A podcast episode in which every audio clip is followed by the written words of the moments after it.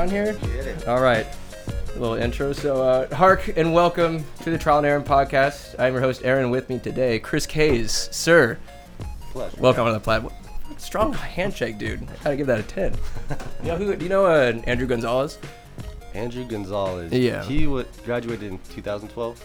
I think so. Yeah. So Sa- Sammy's brother. Sammy's older brother. Yeah. Okay. Just solid like handshake. It's it's strong, but it's not like it's not trying to be in your face. It's Mm-hmm. not like right here. That's like that's a something that uh say a father say who you're whoever you're dating. That's something like it's like okay, this is a good guy. He's got solid firm handshake. I've always gotten some firm compliments on it for sure. But uh, I did mess a dude's hand up once. Did you? I was expecting a lot more out of him. Like Mhm. really manly dude. Big guy. Yeah. I popped. I just like popped his knuckle, and he was like, "Damn." you went that hard yeah. I was like, I'm gonna squeeze it as hard as I can, dude. because you're expecting something big, or was he like a fish? What like was he like? Like just hand? just nothing like where somebody just doesn't give you anything No, in he gave me a return. Squeeze. I just like was like, all right, you look like you you lift some steel. You can take it. Probably deadlift 400, so I was expecting a challenge, you know. Nothing. Well, you also like you can't can't wither away in case somebody does give you something hard. But worst thing is like a finger grabber. Oh yeah. Like even it, and it's just it's so awkward. It's just like eh, you I can't redo can't refer. Ones, you know, you gotta redo them. I'm like, no, we, we're redoing that. Do you take a moment to step? Hey, let- let's get it. Let's get a rolling in there. Just kind of call it out. gotta get that webbing in there, you know. I like that. Just So like cross arm and then you ooh, get that firmness there. very good. Nice squeeze. You go couple shakes or just like one. Mm, couple shakes. couple shakes good. Got to know the person a little bit first before you start getting getting weird with it. I don't know. I might not let go first though. It's a, oh, in case they're they're say like it's a friend and you're just getting weird, just staring at them. Oh, yeah. Just getting. Do you ever uh, go for the Hercules handshake, just a solid Oh yeah. forearm class All the time. Somebody's like in college, it would it would hurt like hell, but just going as hard as you can and just getting that slap of flesh, just your arms burning red afterwards. Mm-hmm. But it felt real, felt good. Yeah. But that's just uh, we've come a long way since the forearm clasp. We need to bring it back though. But back. uh, but today, unfortunately, we're not talking about handshakes. But it is a good topic, though. It's important. Grip strength is important. Grip strength. Um, I'd say that's important in so many aspects of sports because I want to get into sports psychology. You're the head coach of the WHS track and field team. Mm-hmm. Is this your first year doing it as head coach? Second year. Second year as head coach? I coached the JV football team too, so it's two years for both. So how was that experience? Like going back, did you play football and everything in, in Mm-hmm. high school? Yeah. was it hard like coming back and not like getting on the field to to play because i just it's hard to go back and watch friday night lights because i'm such a has-been just like i want to play so bad Oh man, it's tough. I uh yeah, you always have like those butterflies and those feels. Like every guy probably feels that after leaving the Friday Night Lights scene. You know, it's just like damn, you feel everything, and you always will oh, think. put this a little bit closer no you're good you're good So you'll they always like tell you you'll you'll want to go back and do things over like Mhm. you don't really listen to that when you're that young and then afterwards you're like oh yeah I would have done so much more. But absolutely I love coaching. It's so fun. I have a good connection with all the kids. I'm young, so like I'm 24. i was gonna so say you're they relate to that a yeah lot. you speak the language I run routes and I teach it, so that's like what I do on the side. So they actually see me do it. I'm not like sitting on a chair or Mhm. walking as I'm telling them to sprint. Like I do a lot of stuff with them. I try to like juke them out at practice. It's I- such a fun time. i'd say you're probably more athletic than the majority of the team from outside looking in like you still no- got lead in your pencil speed high No tra- your personal uh, personal trainer too i've seen you out there on the on the track just I'm still faster than every Footwork. single one of them. Let's like it's always it's always good to like really push them. And like I always tell them like, dude, I'm 24, so like, you know, that that's not like to rub it in you. It's just like it really pushes you though. Mhm. You have someone that can run like a four, five, four, six, four, seven. and Goddamn. They're like not quite there yet, so they get to know what it feels like. I'd want to go in and do like a combine ju- just to see where I'm at. Like run the 40, do the, the shuttle drill. Mhm. Like I don't have like breakout speed, but some quick footedness. Like those are always my favorite kind of drills. I love it. And then- Combine's a fun time for me. That just happened. Did you do it, No, no. Uh, or just just watching the I, athletes? we did like some mock combine like at the high school and it's like hand time 40s stuff like that Mhm. so some things are actually accurate like the med ball throw the broad jump the vertical jump but when you hand time a 40 it's going to make a lot of people feel good Yeah. they're going to feel faster so like That track, that new newly done rubber track, just that's a game changer. Because I just remember it was all dirt, which was classy winters, but that rubber track is it's it's freaking awesome. It really is like the in our league the nicest track. Like when you go and step on them, it has the most bounce. It's been kind of the least used. So, uh, yeah, that old dirt track, people would ride their bikes on it, stuff like that. So that would always create indents. It was never even super hard. And it was actually, I thought it was bad when it was hard and dry because you got shin splints. But honestly, it's even worse when it rains. Like when we had a really big, um, what is it, El Nino? El Nino. El Nino. Yes. But Shuttleworth would not cancel track either. No. practice would never be canceled. I just knew like even if the dam broke, you guys would slosh through the water. Mm-hmm. I just knew like that's why it kind of surprised me that your track meet was canceled the other day. All right. like rain doesn't stop track. It was because it was up in paradise and there was going to be expectations of lightning. Otherwise, they, they'll keep it going. All right, I got you. Yeah. But yeah, that that old track was tough. But when it rained, like it, it was so hard to run on it without ruining shoes. So we had mm-hmm. one year when I helped with coaching in track, and Jules Demay was the mm-hmm. head coach. Like it was so hard to get any practices on the track. Majority was in the gym or the weight room. Yeah. I mean, So- still like core strength, body strength, all that definitely plays a part. I think like in overall speed and just track. When I when I think about it, it's kind of the OG form of athleticism. Who's the fastest? Who can jump the highest? Who can mm-hmm. jump the furthest? Who can throw the big the big rock the furthest? It's, it's like classic athleticism. I had a lot of kids join this year that just didn't know what track was. They just thought like you go out there and run miles and that's like cross country. But I'm like, no, there's various sprints, there's various distances, there's jumps, and there's throwing. Like you can diversify it a lot. Mm-hmm. I think if there's any athlete that doesn't do a spring sport, they should do track. Mm-hmm. Like, especially when you look at the the big advantage that people get on speed training because I know for a fact all of my football players that don't do track right now, which isn't a lot, uh, they're not doing anything over a 40 yard sprint in the off season. Like they're probably not going to go out in the field and do sprints because they just don't think of it as training. Mm-hmm. They just think if you're fast, you're fast, whatever.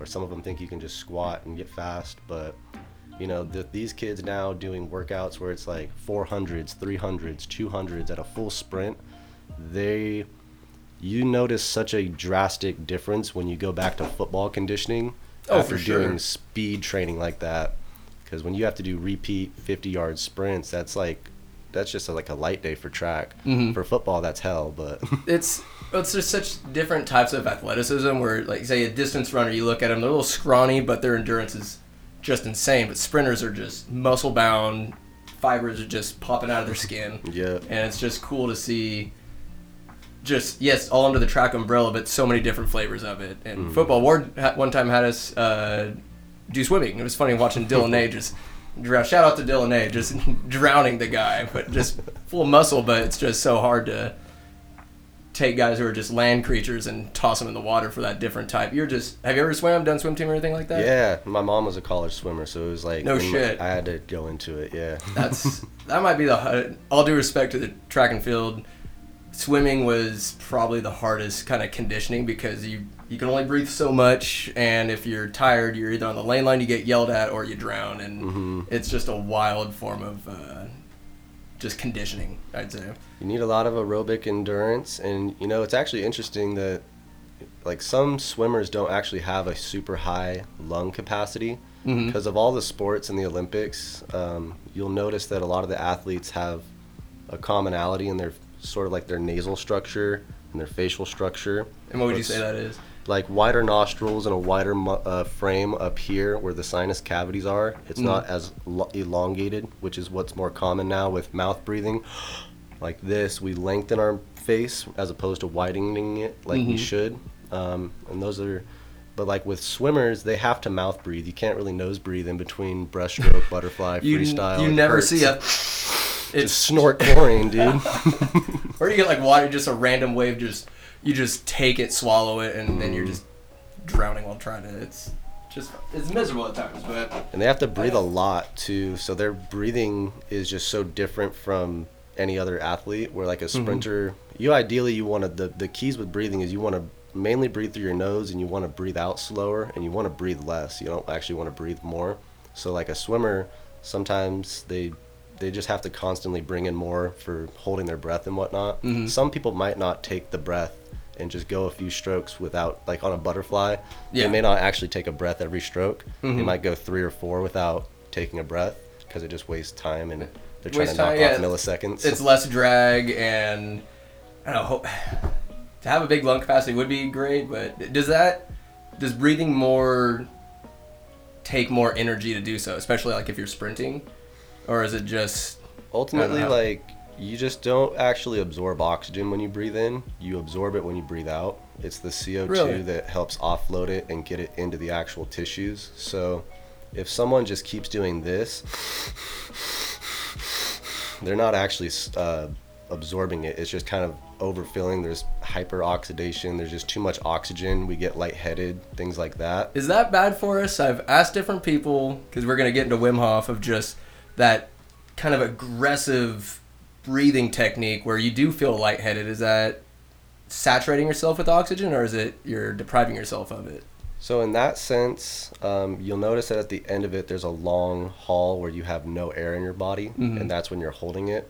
So you are bringing a lot of oxygen into the body, and it's not necessarily like they are forcing out air. Where so like if somebody starts exhaling faster, that's when they're absorbing less total oxygen, and it gets overwhelming. Mm-hmm. In Wim Hof, it's like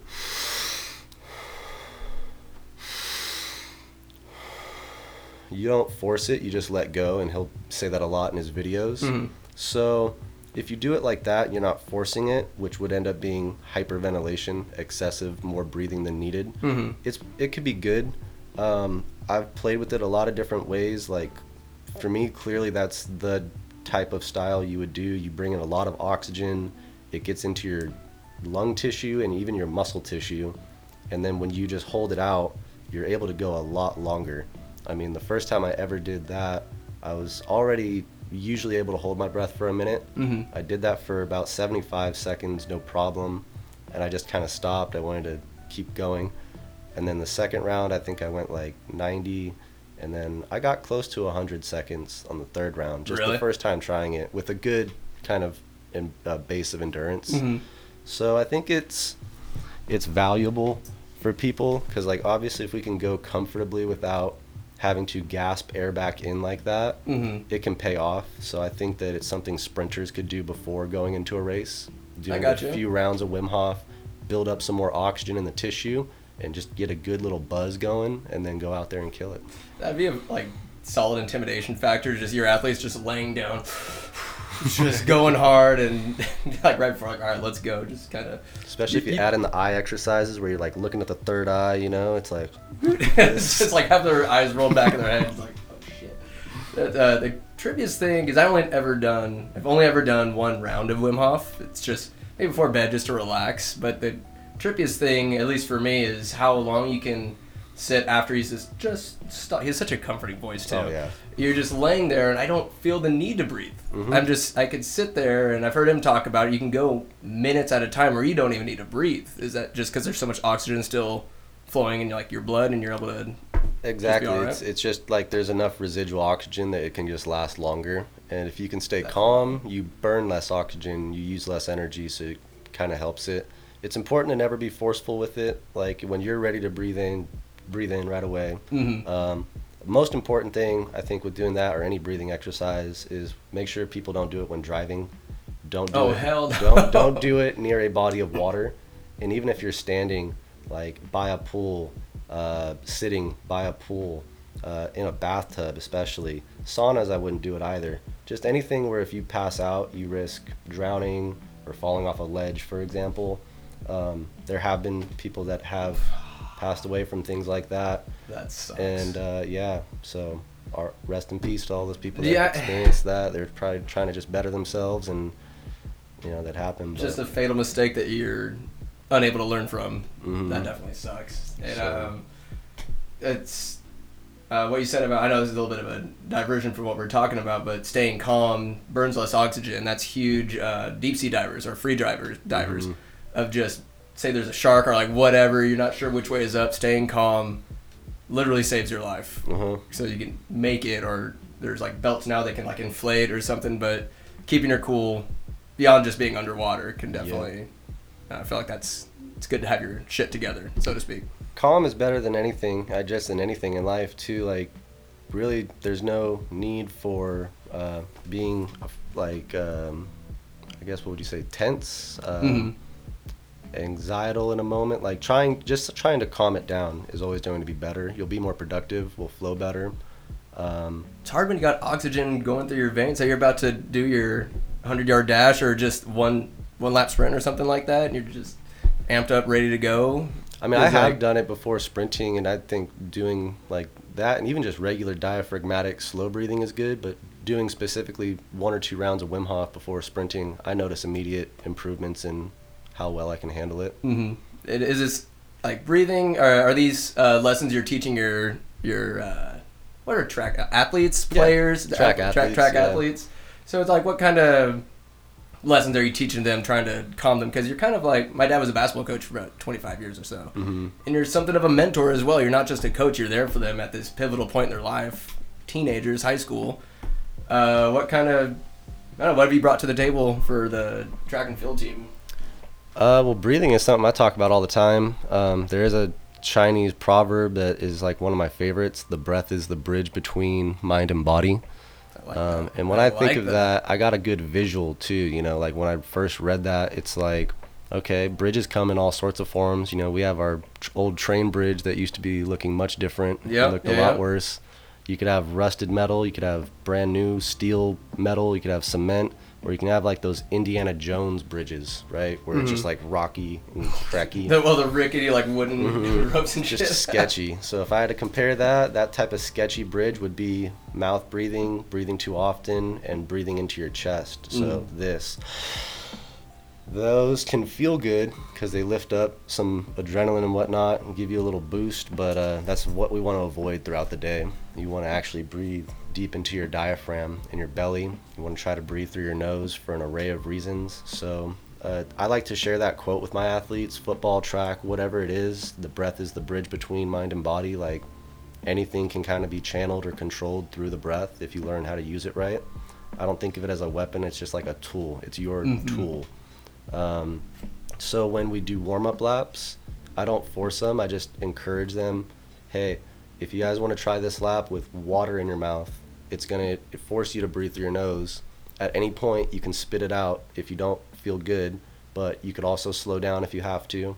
Um, so I have a lot of kids that still do that. If, not all the time, occasionally, they'll run a lap with the water in their mouth, and they say it helps. Like really? day to day they say they notice much more improvement with how longer they can go without kind of overdoing it um, they say that their breathing throughout the day can feel better or at least following track practice they say they feel their stomach more when they breathe because you kind of have to hmm and uh, they say it helps when they run their 400s to breathe through their nose more How long's the 400s? One lap. one lap One yeah. lap. That It one is that the mf'er of all the, say, um, the events at a track meet? Because that's you're not holding anything back. That is just one lap. Set your hair on fire and go for it. yeah i'm yeah it's, Or are it's- there any worse? I would say it's the four. Pretty much everybody will tell you the four, but when you get like to the Olympic level and the collegiate level, they'd say the eight because they're just so they're so like next level in that like kind of type 2B muscle fiber that's built for a little longer endurance. Like Mhm. they're running close to what those 400 meter guys are running for two laps. So That is insane. it's hard to say that that's not the hardest when they're running at that same pace and you watch them after they're all just like There's nothing left. dead. You know, 400s, even the world records, like they're tired as hell after, but they recover a little quicker than the 800 guys. But I would say for high school, 400 for sure. What's like some of the fastest times you've seen like a high schooler do for a 400? So for boys, um, I guess the record here was I think probably Connor Butts with like a. I wanted to say he might have broken 50. Like if you break 50, Are like you kidding me? I think so. He's That's either, he was between 49 51.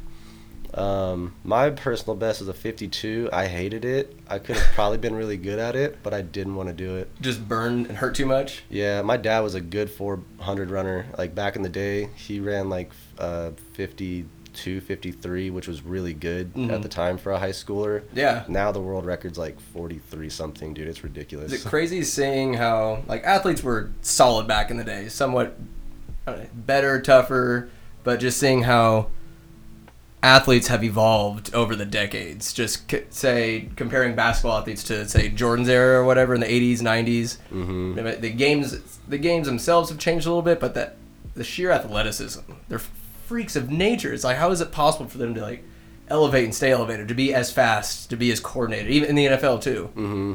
How are you supposed to keep up with that? How are you supposed to keep up with this 350 pound lineman who's running the? You can run that 52, 40 Right. probably, or 400. Probably, he probably could. I mean, that's harder for him being such a big body. It's already so impressive that that dude ran a four five something. Just insane how he was moving. Um, for someone of that big of a frame to try to do a full lap, though, it's much harder. That'd be tough. That'd be really tough. Um, he could probably still jiggling. do a really good time though. But um, you know, it's crazy. Just like one generation, what can happen? Like, if if you know, for me, like my dad was is about six foot and my mom's five three, so I'm five eleven, which is Mom's pretty, five three. Yeah. Tiny Well, little thing. Like she says, like just under five four, but five three for sure. I'll give it to And her. So. I'm glad I'm five eleven because it would have it could have been like as low as five eight, Mhm. you know. But uh, if just say my mom was five seven, I'm easily a six footer with the potential to be six foot three. So Is- nowadays you just have so many more people that are like, you know, just think of like college athletes that meet going to college, a football player that's like oh yeah. six six to six eight, and then you have a, a basketball player who's easily over a female basketball player, softball player, whatever, Absolutely. easily over six foot. That's a monster right there in height. He You're could just get a seven footer. breeding these Viking children. And I'm not gonna lie, like people actually, that is a thing that people have done. Like there's guys that quest out to seek a woman of a certain height that's an athlete, so they can have athlete childs, and I'm sure that's what the uh, the Ball brothers. Oh god, the dad. Yeah. LaVar, that wild man. Was hunting. studs though, dude. To go three for three, uh, the Gronkowskis, Mhm. the Watts. Yep. Just look at these stud studly families that just they breed greatness. They breed Mhm. champions. The Mannings, I don't know if they're the biggest and strongest, but I mean, there's something in that type of athleticism to where they're able to play at that next level. They got a nephew right now that's going crazy. He's the number one recruit Oh, in the the- nation, Arch Manning. Yeah, yeah. He's going crazy. Um, I think throwing is something that can be genetically, like kind of, it can be in there genetically. hmm You know, throwing's like a big part of our human evolution and our success in hunting and stuff like Yeah. that. So some people might have had more exposure to throwing over many, many, many generations. So maybe they just like they were just chucking spears hundred yards to kill boar and stuff. There's like, oh, there's just two cavemen then. just like commentating. Oh, look at Unc Bonk just perfect spiral, just like just right through the head, killed the killed the saber tooth tiger. Uh, it's funny, like your your quote was awesome about uh, the breath being the bridge between mind and body. It's so there's so many philosophies around just breathing, and it's something that we do subconsciously, and to control it, kind of since we don't think about it, when we do start thinking about it, it's a game changer. It could Mhm. change your mood if, if like you're enraged, just taking say 10, 10 deep breaths or Mhm. something. What, what do you have like a personal philosophy on breath of how one should do it, just to be more acknowledgeable, respect it more, acknowledge it more? It just seems like you're very in tune with what breathing can do for us. hmm Um, another thing that you know kind of goes into more of like Ayurvedic proverbs was that like yogis, um, some yogis, not all, believed that we were given a set amount of breaths in our lifetime, and that to immediately enhance longevity was to just slow your breath down. And they thought that whether it was like by fate or just by keeping yourself healthy, that breathing slower it, it made you make better decisions, which kept you out of harm Mhm. more than likely. And just breathing slower has so many other health benefits to it, but breathing slower would give you more life. Um, you know, That makes so much sense. It seems like such a simple concept, but that absolutely makes sense. have you heard of the book called The Breath? It's it's a longer title. It's like the lost art and science of healing or something like that by James Nestor. Mm-mm. He was the guy that was on Rogan called he's like the breath guy. He was pretty good. He's he's really informative. He's done lots of diving into stuff from the past, but his whole summary with that book is essentially that we need to nose breathe and minimize and just try to eliminate mouth breathing from our just agenda. What's the benefit of say nose? Because I try. I've heard that the nose hairs helps filter out whatever ickiness is out there or what have you, but what is it about nose in the nose out the mouth that is so preferable? So much. So those hairs help with keeping things from getting further down, and eventually mucus can en- engulf it, and it can get brought into your stomach and emulsified by stomach acid, or you could blow your nose and get it out. Mm-hmm. So it just helps it from getting to where your throat is and getting respiratory and throat infections and sinus infections. It also heats the air. So when you heat air, it's going to create more flow of movement for like mucus. Um, when we breathe through our nose, we have specific receptors, nerve receptors that stimulate nitric oxide production. And so, literally, breathing through your nose stimulates nitric oxide. Breathing through your mouth shuts it down. What is nitric oxide doing for us? Nitric oxide, primarily, it's going to increase circulation, increase vascularity, help everything flow better, get that blood Get flowing. veiny, Mhm. some Ronnie Coleman shit. Yep. Where did you learn all this stuff? You're just kind of like this encyclopedia of just health, wellness, exercise. I mean, we've done a couple articles together for the Winters Express. Shout out the Winter Express. Shout out Winters Express, baby. it's is this just research you've done over the years? Uh, it's just I can't help but tell you're a little passionate about this stuff. a little bit. Um, it all kind of began, I guess, my eighth grade year. I played football. That got me back into sports after like a hiatus of being a skater and a little punk kid. Oh, there you go. And then so I got back into like having structure in sports, and then I really just wanted to get bigger because I was like always fast, but like I was the smallest kid. I was five foot two and like 115 pounds in eighth grade, and so I really just kind of looked up things about training, like how do I get stronger, bigger. Um, I trained like Bruce Lee a lot, like basically isometrics, take towels, pull them apart. Mhm. I did sprints because I didn't like distance running, so thank God I did that. It Yeah. helped. But Were you all sprints when you did track and field? hmm and I did high jump and long jump, but mainly sprints. Mhm. Yeah. Um, and then I just I, I just got really I started diving in tough to asking questions. I had a cousin who was a strength and conditioning coach. I had a mentor who's like a friend. He's basically like my uncle, but he's a family friend who did powerlifting competitions. So he taught me a lot about powerlifting.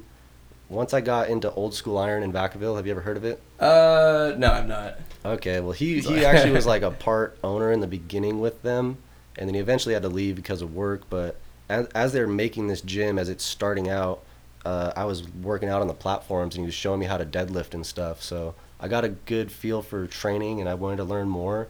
So, I mean, for years in high school, it was just like looking up bodybuilding forums like T Nation, Catalyst Athletics. There was this one called Anabolic Minds, which majority of what they recommended was like steroids and stuff and cycles. Just, Yeah. just a little bit. And once I saw that, because I was never about that, I've always seen steroids as consequential, not beneficial in any Mhm. means. Like it, to me, it's like a light bulb just popping. Eventually, you don't get that natural production anymore, and it's done. And Look at Ronnie unhealthy. Coleman, man. Yeah, like it's just wrecked. I to live that. I mean, he's still lifting, of course, but it's just to see even people don't even live that long because of steroids. Say they get a bubble in the needle, or they Mhm. go crazy and get tossed in jail. Or the, the worst. Do you know who Chris Benoit was? Like Uh, professional wrestler, just offed his family and himself. Oh, just that- a that guy, crazy roid rage that had like he like his blood levels were just off the charts of just how much was in his system, which is super unfortunate. But say that type of athleticism to maintain that body image, hmm it's like how do you not use steroids to do that? Or if you wanted to be a Mr. Olympia, how, it's like you have to use steroids to get to that next level. Yeah, that that look eating. is that look is really unless someone puts decades in and starts young and you know like really is just super disciplined. I think people can look close to that. Like not a lot of people are going to be able to get over 204 I mean it all depends on your height too, but like Mhm. 240 pounds of muscle frame is hard without a long time of dedication towards Yeah. it whereas steroids and the interesting thing with steroids is like they don't actually just make you bigger they just really help you recover faster so that you Mhm. can train more often so like they still got to do all that work that goes into it they're working out three times as much but You're just burning your body out Mhm. quicker when it's One of the big Ugh. things that people don't think about is the heart tends to overgrow. So a lot of them get hearts that are four times the size of what it should be, and it just stops, and it's a horrible death because they just choke on their blood. oh my fucking god. So if there's any, So don't do steroids, huh? Yeah, don't do steroids. Don't do it. You won't make it to the Hall of Fame either. Alright. They'll get you. But like anabolic minds was like something I looked up. Basically, one thing I was also interested in as a freshman was like how do I get taller? Like how do I maximize my height potential? And How does one do that? how does one do that? Is there a way, right? Don't know. And ultimately, there was some decent advice on a forum that said, like, well, in the body, what makes you grow is typically human growth hormone. It converts to insulin growth factor 1, and then that leads to bone lengthening. And there's a set limit of how much you can grow. It typically falls between 2 and 4 inches. So you put in your parents' height. It'll Mhm. give you an estimate, but that doesn't mean it's set. It means you could be two to four inches under or over that height typically.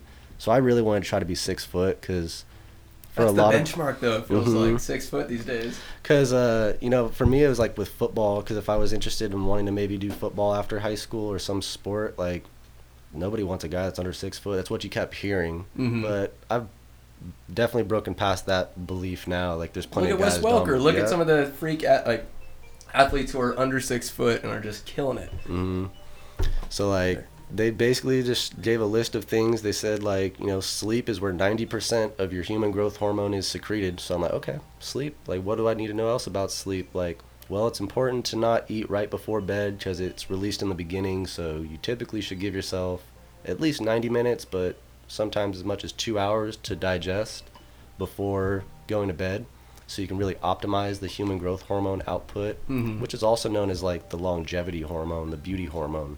Uh, it's really good for our bodies. Um, and so I also looked at, you know, minimizing my carbs, which wasn't necessarily the best thing. I needed those at the time. Mhm. So I was like really strong, really cut, but I was not getting bigger muscle wise like I wanted. But saw other benefits. So then I also started getting into like taking individual amino acids on an empty stomach. I would do that before bed.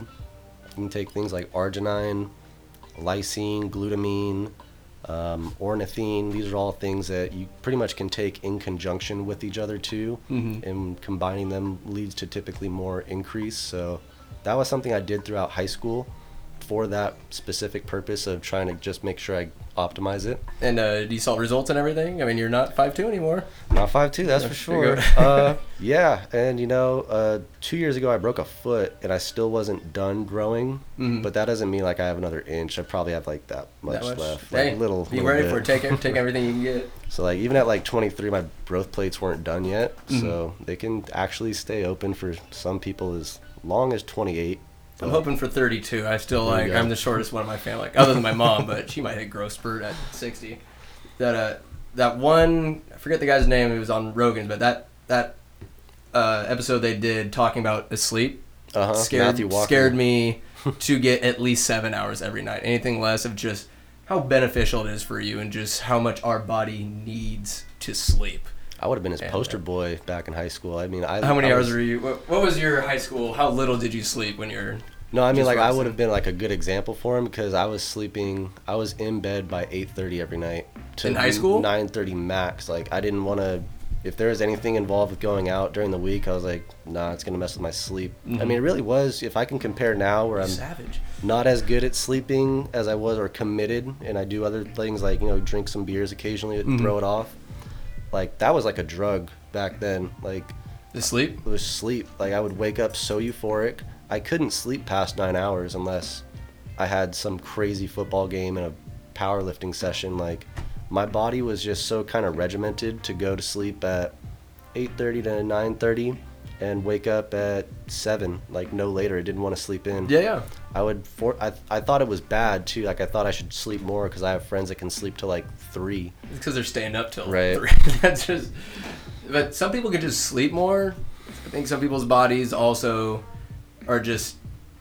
No, some people only need that three hours of sleep. Arnold Schwarzenegger has uh, sleep faster to Mhm. get more stuff done in the day. But if you're half cocked, if you're half sailed trying to get stuff done because you don't have enough sleep, you're killing yourself. Yeah, I'm Every day. totally not with that motto of like sleep less, get more done. Like No I- fucking when way. when you can compare what three nights of getting eight hours of sleep is compared to one night of five hours, like oh my god, like I would take one of those eight hour days over three of those five hour days any Mhm. day. I feel better. I'm more productive. I want to do things more. It's not like just I, I have to. And it's just so nice to be able to wake up and not feel like you have to stay in bed. Mhm. That's a unique feeling. It's great. Like mentally, you're not because you're also mentally exhausted all day. You're physically tired, and then you're just telling yourself, "Oh, I'm just dog shit today. I can't do anything else as good as I can." I think it definitely affects you psychologically. At least, at least for me. I'm talking to myself. yeah. I've just anything less than seven hours. Just oh fuck me, I can't do it. Relying a little too much on coffee these days. But nice little cat nap in the afternoon though. Are you you a nap fan?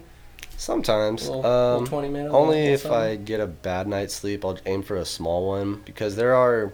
It seems like there's not a lot of evidence that shows whether it's bad or good. It seems like short naps of 15 to 30 minutes are Mhm. better, whereas like if you take a two-hour nap, it can really throw you off. Fuck that. That's gonna that will completely throw off the rest of the day. Where you Yeah, I take in like I mean I always feel good after them, and it doesn't throw off my sleep that much that night. So I'll sleep and like if I have a free time, I'll usually try to sleep. Sometimes I'll meditate, and if it leads to me getting tired, I'm like, all right, I'll take that sign. why not? I'll go do it. Just going with it. hmm I will say when I don't drink coffee though, like coffee has a big crashing effect, and caffeine in general has a big uh, crashing effect. Like coffee actually makes me want to take naps, like because I'm done by like 10 or 11 drinking it, hmm and if I stop, then that's what leads to a good crash. And then nap time. Yeah. And then I just I'm trying to wean myself because I would go in the past uh, C4 in the morning just to Mhm. get going, get ready, and then I'll be that crash will happen around noon. A little coffee will fix that. I'll give my my body caffeine instead of the nap that it's begging for. hmm But uh, sleep, we can agree, is just that's the best kind of energy Yeah. you can get. How much? What's your sleeping regimen these days? I'm pretty good about going to bed between nine and nine thirty because I wake up at about five thirty, sometimes 5 Mhm. like every day. So Get exercise in, or what? What you doing in the morning? uh, morning we do morning weights at six thirty for the football team. I do that Oh, in the off go. season. All right, so all right. it's great because I mean I get to work out with them. It really holds me accountable. Uh, gets my day started earlier. I'm That more is- productive. That is true. Not just doing it solo, which might be a Mhm. lot of people's bane when they're trying to exercise. There's no one there to like, hey, let's go, let's get it. Instead of yourself, when you might not always be there for yourself. Yeah, and bit. depending on the numbers, like I don't, I don't actually get to train that good in there. I do really short snippets of exercise. A lot of times, like mobility and a few jump rope sets. But Are you just helping them out as they're Yeah. as they're lifting? because I can't watch a kid round his back, I'm just like, fuck. I, I, and then I'm like, after five minutes, it's like gotta warm up again. So I'm always like head hunting on form and technique in there and making sure it's like spot on. You can hurt yourself. Yeah, Bad. Even ahead. basic, basic little workouts. Mm-hmm. What's uh? God, I've been meaning to ask you. What's it like uh, coaching compared to playing? Like seeing these guys go through the experience that you've been you went through, and going from a player to a coach now. What, how's that transition been? Hmm. I mean, I loved playing. Like, I still think if I got bigger, like I could play on a practice squad and a for like an actual Yeah. football team. That's something that like can't leave me. Mhm. Like I haven't been able to let that go. Would you ever like consider signing up like Solano, like Solano League or something like that, or playing for the college? Oh, I mean, like- seeing where it goes. I mean, like actually trying to join an NFL practice team. Yeah, like, just walk for, on. for a season. You got to do tryouts, and you know they still get paid, but Mhm. it's no easy job. It would suck, It'd be- no doubt. But take it'd be your a, legs. It'd be a cool experience, and that would just something like that would give me more credibility if I did that. But comparing playing and coaching, I really like coaching. I've, I knew mm. I was gonna do it from pretty much high school on. Really? at some point, and I got started really soon. So, I mean, my job even outside of like coaching sports is I'm a strength coach. I coach adults in various walks of life. So, I don't know. It's just like a they're a canvas. Their mind, their their body, how it performs is all a canvas, and I get to give them feedback, cues, whether it's visual, auditory. I'm describing something. It just kind of you once you see it click, it's addicting. You're like, Yeah. how much more can we get? Because I I have kids right now that would just be, you know, not starting by any means. Like, uh, in in one session, it can just like make so much click, and they just look like a stud. Are you just getting off on that? Like not in a weird, way, but just like let's, let's go. That that's the juice of just seeing that aha moment. hmm I For- live for it. Yeah, yeah, that's love sick. it. Um, And you knew you were gonna coach in high school as well. mm-hmm. I mean, I always knew, like, kind of watching my cousin coach me, be, having so many good strength coaches. I was so blessed to have my cousin, my our family friend. That's two right there that gave me a wealth of knowledge. There was a guy we had named Butters, David Butters. Butterworth. He was just like buff Jesus 2.0 Buff Jesus, let's fucking go. eight pack. He looked like he's like about two thirty or so, you know. And you see those like buff Jesus like pictures? He's just breaking off the cross, just shredded. you know they've all helped me in kind of different ways. He he um, he was just cool because he really helped me bring my ego down. He just did all this Oh, cool. shit. He did all this cool shit with jumping on boxes, lifting plates. He could plank like 250 for a minute, and he just had to stack the What? plates on him. And I really embody his kind of style. What he taught me now, I, I could give that a lot to him. Were you a little arrogant in high school, or a little get a little cocky with what you could do, No, not in that sense. I was never cocky or like. Um, or he kept you was- from getting too cocky, kept you humble with the workouts? yeah, I guess all you could say like how men tend to like be very hard on themselves more than anything. You know, men aren't. They don't give themselves enough credit sometimes. Sometimes they give them too much credit, but that's like what we usually think of as ego. But we could be like really self-destructive and down on ourselves about certain things. and- Absolutely. he really brought me into like just being more holistic in health. Never saw him get mad or angry, so he was always just super calm and collected. And that's when I started to try to embody more of that calm and collected feeling.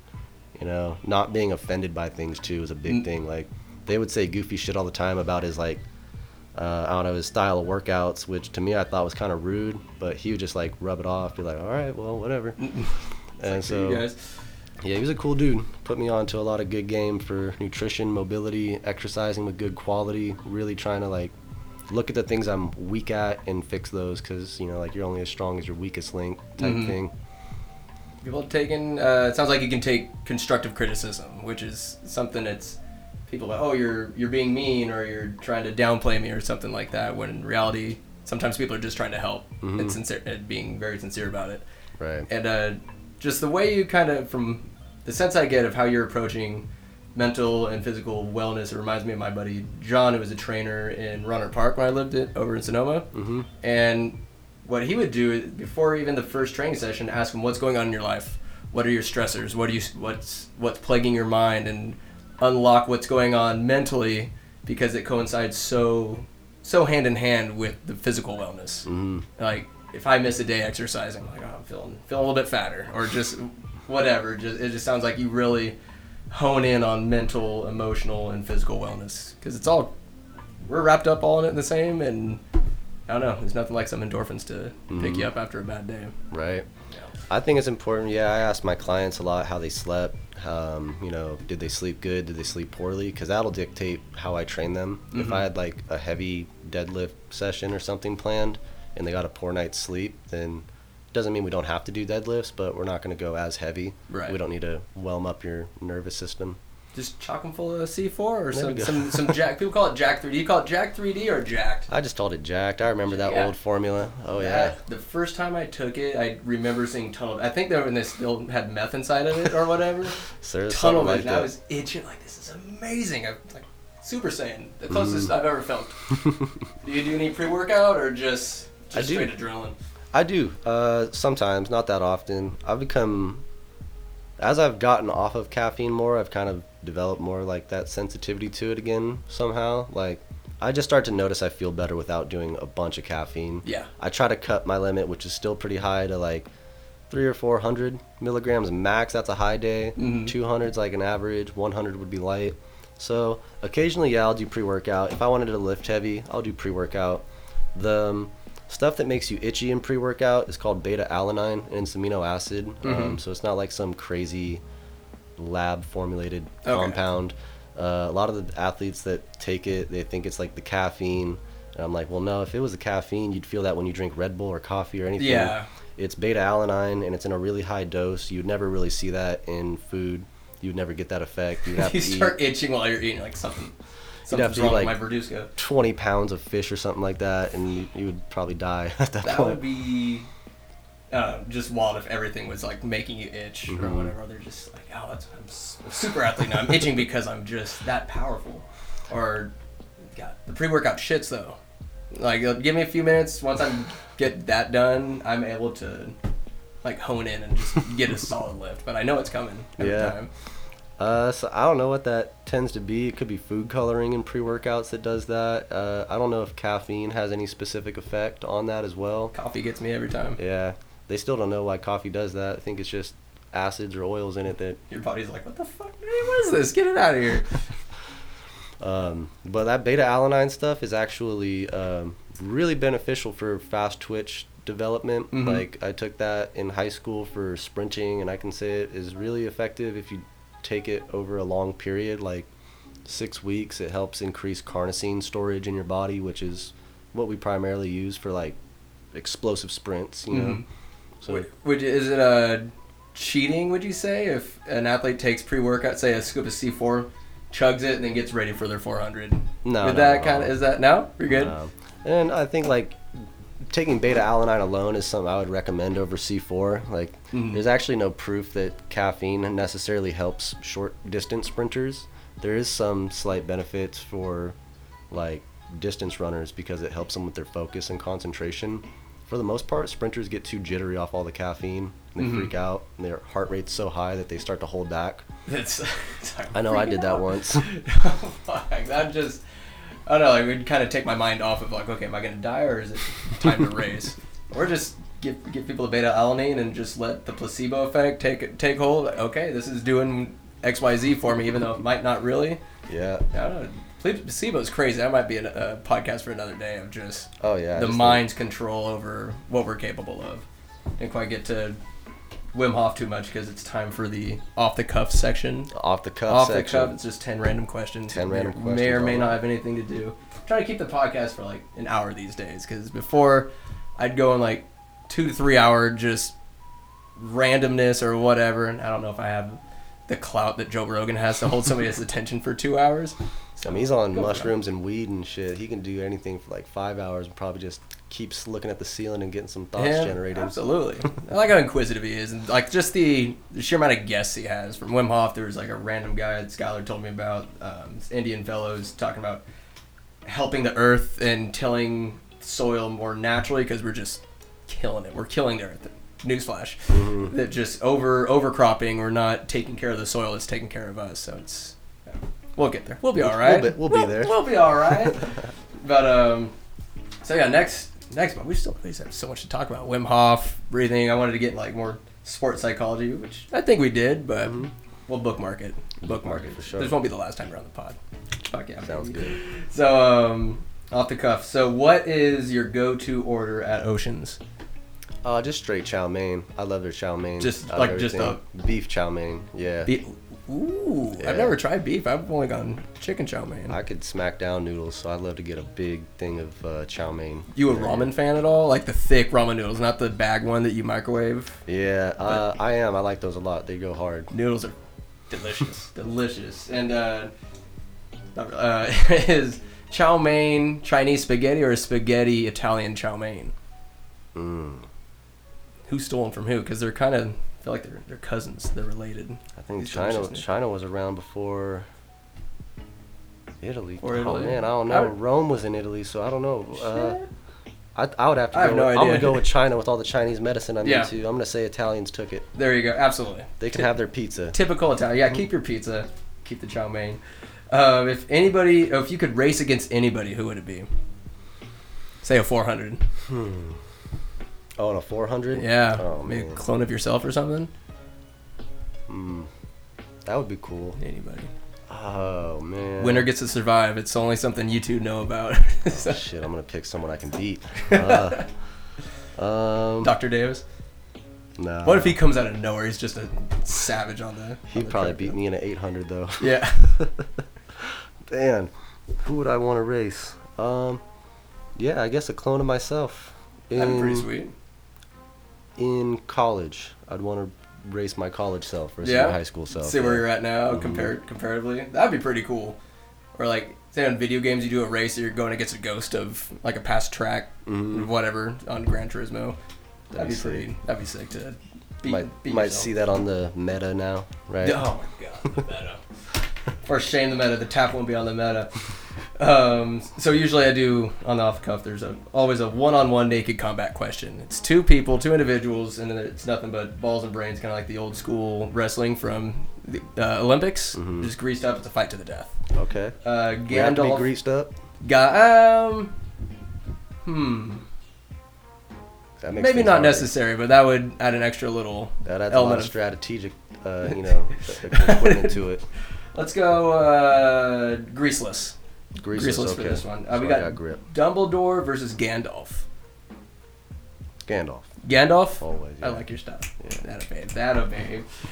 I gotta go Gandalf as well. Can't fight wisdom, bro. You can't. You can't do it. Andy survives. Dumbledore doesn't survive. No. No. So that's saying something. Um, just because I've been listening to Harry Potter on audiobook Mhm. the past couple couple weeks. Uh, which which house in Harry Potter are you going for when you go to Hogwarts? Uh, just to clarify, Dumbledore is the one with the big ass beard. Yeah, yeah. Yeah, the big That- dude. I'm he- going to his. Yeah. Going to his house. He- Well, there's uh there's uh Gu- Gryffindor, Slytherin, Ravenclaw, Oh, and oh, Hufflepuff. oh. One of those. One of those. Hufflepuff. He Hufflepuff? probably got the herb up in there. There- Yeah. Can you imagine like wizarding drugs? Dude. Next level, just they're lighting whatever with the tip of their wand, or just what kind That's, of. that's how meth heads around certain parts feel, you know. Oh, they are literally at Hogwarts and just like just in San Francisco, you talk about the mind's power over the body of just Mhm. where those unfortunate individuals think where they're at, or if they're schizophrenic, what have you. They're not on this planet. They're in a different reality. They are. It's crazy.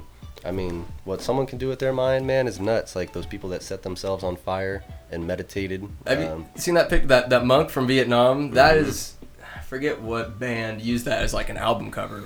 Um, but it's just that might Ra- be the. was it Rage Against the Machine? I think so. Okay, yeah.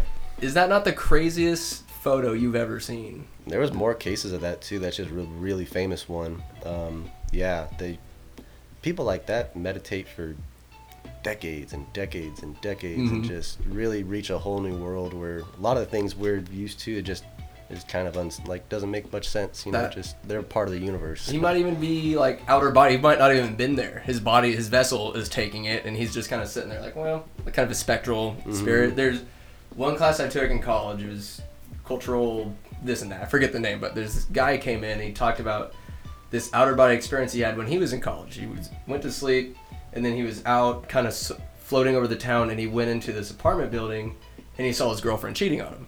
And so the next day, they meet up, and he's like, he was so excited that he had that experience. He called her out. He's like, "Hey, this this happened." She she couldn't even deny it. She had no clue how he found out, what happened, and he was like, "Oh, by the way, we're done." He was just so juiced that he had that experience. He's like, "What the hell happened?" So he kind of embarked on this journey of just meditation and Zen like mentality.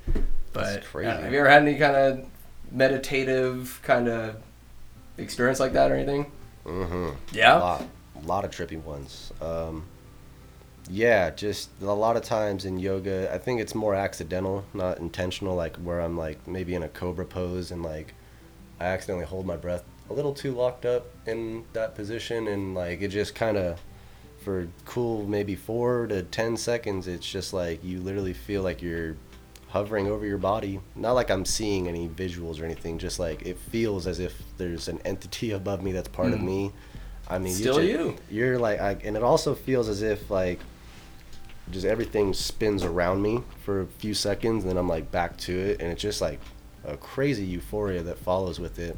And plenty of time doing like the Wim Hof during the retention, I felt some good experiences. One time at night, I was uh, just like looking out at the moon and the clouds, and I think the shapes really did form, and I just was able to kind of see them in a certain way. But I was doing a ton of different breathing exercises, like breath of fire, Wim Hof, slow breathing, long breath holds, and when I was doing just slow breathing, looking up at the clouds, I saw about nine different shapes, and they were all animals. Like No shit. one was a wolf, one was really like a werewolf, one was an elephant, one was a mouse, one was a deer, and then one was a bear, and then the rest I don't remember. But those specific ones I remember. I could see like signs in it too if I really want to make make them up. Yeah, but, like, absolutely. I thought it was just trippy that this one cloud kept forming into 13 different things right in front of me. It just kept morphing in front of you. And Exactly. You're just, just sitting there observing and being present with it. mm-hmm. That is trippy. High on your own supply. It's just your bre- breathing. And do you ever, do you ever get self conscious if you're around other people? Breath of Breath of Fire is just. It seems so violent almost. If Mhm. anybody else is around, like, is this guy freaking out or something? Do, do you ever do it around other people, or usually just kind of No. on your own? Yeah. I um I just breathe calmly throughout people. You uh no one would probably notice it, but like, you know, most of the time I'm actually squeezing my stomach. Like my abs are tight right now and I'm like there's no air in my body really right now, but when I let go of this, like I didn't try at all to breathe in. I just let go and it so a lot of the times the only type of breathing focus I have when I'm with people is just exhaling fully, getting all of it out because we tend to hold some in Mhm. and then just relax, let it come back in, breathe into my stomach, and breathe through my nose. So I just, I, I really try to monitor like mouth breathing, try to avoid that. Mhm. But no specific breathing methods that I'm doing while I'm with people. Are you like conscious of it, or is it just so natural at this point of just I'm conscious of it, yeah. holding holding in and then because it's so many people are I think are used to just going to the chest and that's it, but to feel it down here to balloon up in your stomach is more oxygen. How is there a difference between when we breathe in? I thought it all just went to our lungs, but you can definitely feel your diaphragm expanding, mm-hmm. and if you put a conscious effort into it, I guess Take a big deep breath. Absolutely. Like, what is that? How are we able to breathe in our stomach rather than our lungs, our chest? a lot of different exercises. You know, in the beginning, I, I doubted myself if I actually did it right until I went to a yoga class and they like complimented the breath, and I was like, okay. I mean, it felt good, so I figured, but we have this way of doubting ourselves. One thing that helps a lot, I think the most helpful way is to lay on your back and you take a weighted object that's not like breakable, like maybe that, like that small box there, Yeah. or a remote or a wallet with a little sword. Don't stab yourself with it though. So if you lay on your back, your stomach will face gravity in the ceiling, and you get to just feel some slight bit more weight going Mhm. against gravity versus how I'm sitting now. So that just gives you like awareness, like um, sensory proprioception. It gives you awareness through touch, and I usually put that object on there. It could be a yoga block or a weight. I'll, I'll use weights and do it too. But you just lay there and squeeze your stomach and get the air to go out and then relax it, let it fill naturally.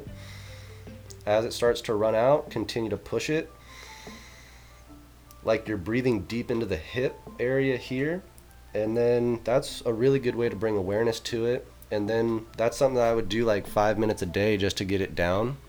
It became more subconscious. I'll also take strings and I'll tie it around my stomach, like a Mhm. piece of floss or yarn.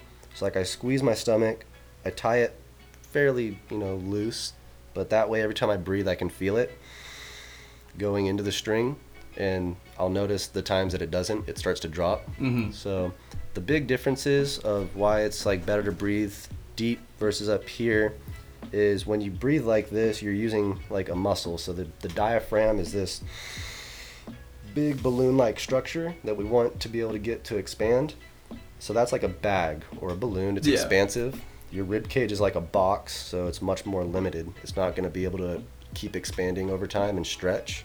So this gives you more kind of accessibility for a bigger breath. Mm-hmm. So when you breathe through your stomach, you now can squeeze it and get it all out, but you can now breathe deeper in. When I fill up down here, this pressure actually pushes my lungs up. Really? So this is what actually helps lift the lungs. And a lot of people, if they keep an open chest and just do that to their fullest ability with their stomach, it can start to hurt their lungs. It doesn't really hurt mine, but like in the beginning, especially with people that smoke, like it's gonna be like, whoa, that kind of hurts a little, but it's almost like a good stretch. Are we supposed to have our lungs raised? It should They're be like- more like they collapse like this, whether through posture or chest oh, breathing. Oh, sh- People's So- postures, I was gonna say, are miserable these days. And that's a hard one to try to like that. You really just got to work on pulling your shoulders back and keeping Mhm. your ribs open so they have more freedom. But um, when people breathe up in here all the time, whether it's through your no- nose or mouth, like that's where your heart is. So now you're kind of overwhelming it a little bit more. You're Mm. giving it more pressure than it needs to work with. Um, you're making all the intercostal muscles, which are the inner rib muscles on the front, the sides, the back, scalenes, your traps, all those muscles now have to work. You have way more muscle involvement for just one breath. So they're all working. We have to shrug up. It's a big cause of neck tension and mm-hmm. shoulder tension. So you have to work so much harder to breathe like this versus dropped, squeeze, breathing down and out, and then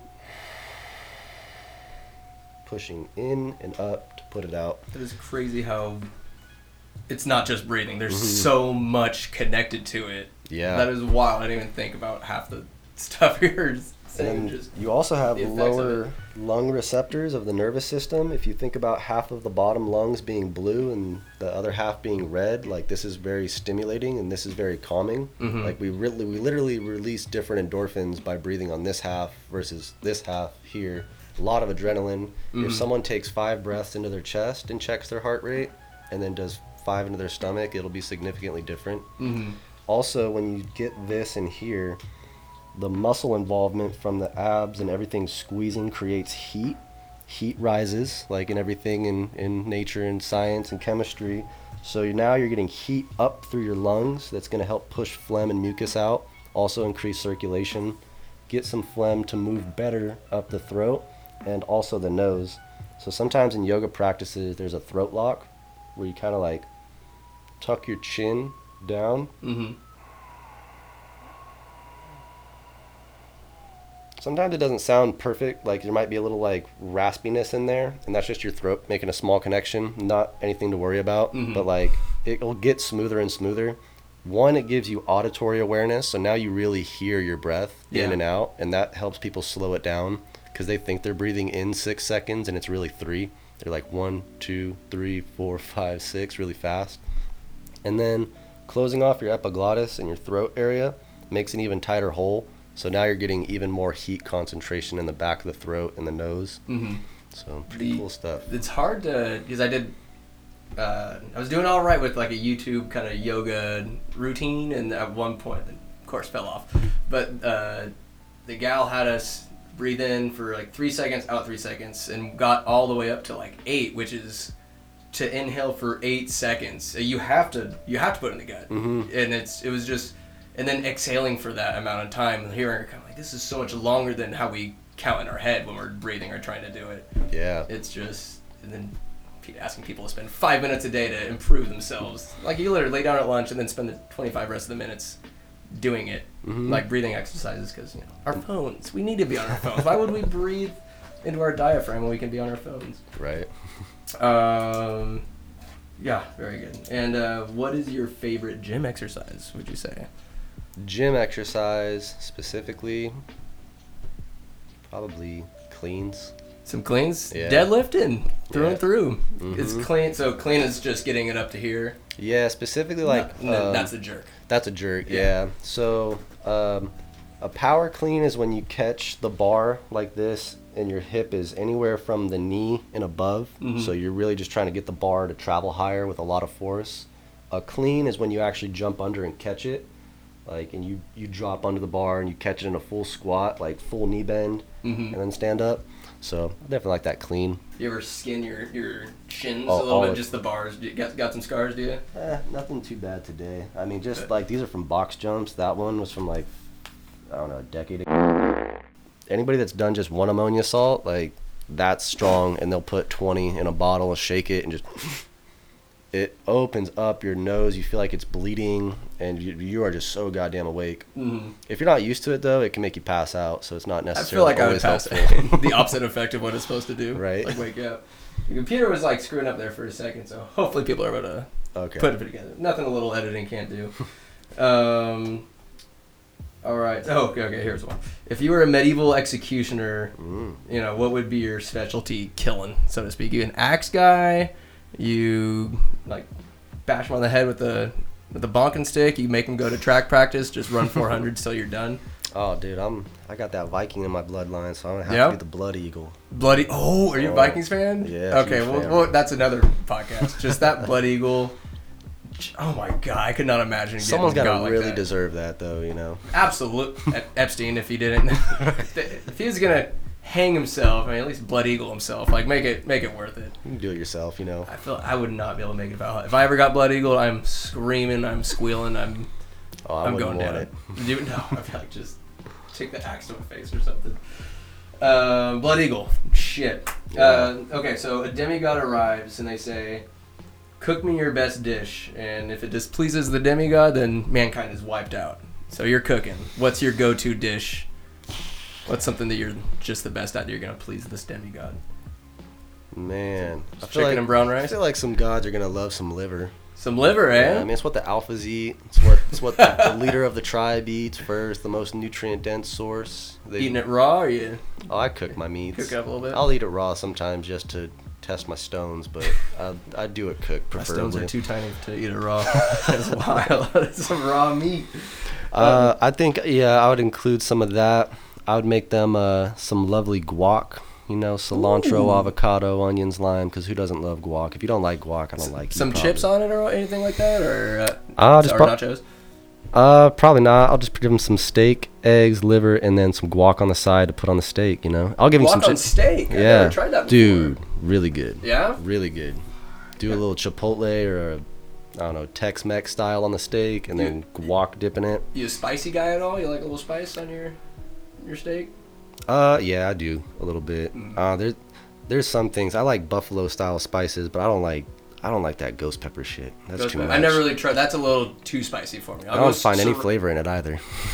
Sriracha is probably something I'm like. That's a go-to on lunch, like chicken or whatever. Just adds just enough, lets me know it's there, but it's not gonna destroy me. hmm A little spice, I think, go a long way. I think salsa is really healthy for you too. Like all the salsas we have at all our local restaurants, like Mm. Oh, that's yeah. good shit. It's like a smoothie Absolutely, yeah. Mix a Mexican smoothie. It's um, better than because I don't have ketchup nearly as often. I only have ketchup on my eggs, but it's just been salsa. But when I do go back to ketchup, just the sugar overload. Like, holy crap! Mm. Like, what's in this shit? it's straight sugar, sugar and tomatoes. Um, what was your best subject in high school? What was your your go-to? Weights, Weights? definitely say that. Um, I really like Stark's class though. He had some, Psychology. I, uh, not psychology. I didn't get to do that. I just liked his history class. That was cool. yeah, I like I like Stark a lot. I like solid. getting to debate and all that stuff and just learn interesting topics. So Mhm. I'd say that one was probably my favorite. I wasn't that good in science. Math, I was all right. Were you solid in uh, in front of the class presentations with the group, just Hmm. pointing out stuff on the, the poster you guys put together? Yeah, for the most part. Yeah. I remember back in high school, I was a ma- I was pretty much a mouth breather all the time. So like, I remember when I got up in there, I would be all nervous and like, my breath would be like limited and locked up and shit. All in the chest. You're Yeah. Not, you're not doing it well. um. All right. Uh, what you kind of answered this one earlier. I was gonna say, what is your uh, book recommendation for anybody? Mm, Number I got a lot. The, the breath one. Uh, if the you have a couple, like rattle off. Shit, I'll probably name at least 10. So, The Breath by James Nestor, and there's more to the title than just The Breath, but Mhm. I forget the rest. Um, Why We Sleep by Matthew Walker. Um, the Mind by Yogi Bhajan. That's He's got some interesting history to him. and Sounds like a guy with a huge wiener. Yogi if I may. Bhajan. Absolutely. Yeah, he's he's he's gotten into some shit. I won't compliment him too much, but I Mhm. think his his description of yoga is like, damn, dude, the mind in general. Spot on. Mm-hmm. He uh and, and then what else? Let's see. Uh The Art of Worldly Wisdom by Art of worldly wisdom. and this is by a guy named Baltasar Gracian and this guy lived in 15 or 1600 um Spain, España. And España. Uh, back then it's actually kind of got similarities to modern times. It's a very advanced society. They have a strong military, strong leadership. People are free. There's economic classes. So I find a lot of the stuff he says in that still dr- really true. Mhm. My favorite quote from that, it's a snippet of one. The envious person dies not once, but as often as their rivals live in applause. Ooh. So when I heard that, I was like, damn. So it's good not to be a hater. It's good mm-hmm. to like just to I hate to keep going back to Ruggan, but what his mindset or his parents of truly being grateful when somebody turns up, when somebody succeeds, be grateful for them. Be mm-hmm. happy that they're succeeding. Because what kind of friend are you? If say your buddy or someone's succeeding and you're sitting there silently, like in the back of your mind, you're like, "Fuck this guy! Why isn't it me?" Like you're a dick. Like it's be so much better to just be truly happy for them Yeah. and yeah, that's a little more freeing, I'd say. one, you did mention Bruce Lee earlier. One of the quotes I love from him is just "Be water." Be water, my water, my friend. friend, yeah. Flow. I love actually sitting by bodies of water to really observe that saying in its act. You know, like watching it flow. It can freeze. It can be solid. It can move. It can it can carve through rock with persistency. Just mm-hmm. Yeah, it's a great element to try to It'll, it'll embody. go around it, but sooner or later that rock is gone. Mm-hmm. No, I, I love that. Any fiction books? Fiction Anything books. silly? I actually don't read any fiction books. I only God. I only read uh, stuff that's like in relation to the body. Like I read a bunch of stuff about Zen proverbs, um, Chinese medicine, Ayurveda. Um, that's like my main stuff. I like to just kind of learn with it. I like there's this other book called Boundless by Ben Greenfield. That's like you got to be really geeked out on on fitness stuff if you read that book for sure. um, man, other than that, um, oh, actually, there's another small book I got at the Davis Library. It's called um, the Yoga Bible. At first, I'm like, ah, what is this sh- shit really? And it's actually pretty cool. It gives a really good short description of like the the eight limbs of yoga, the eight laws and principles and stuff like that, Mhm. the origin of yoga and how it was practiced and whatnot. And so that was more, more appreciation for it. Mhm, That yeah. book better be not be hardcover. It better be soft. yeah. it's like it's like this small, and yeah, it's like foldable. All right, I Mhm. like that. Yeah, Very you fit it in your backpack.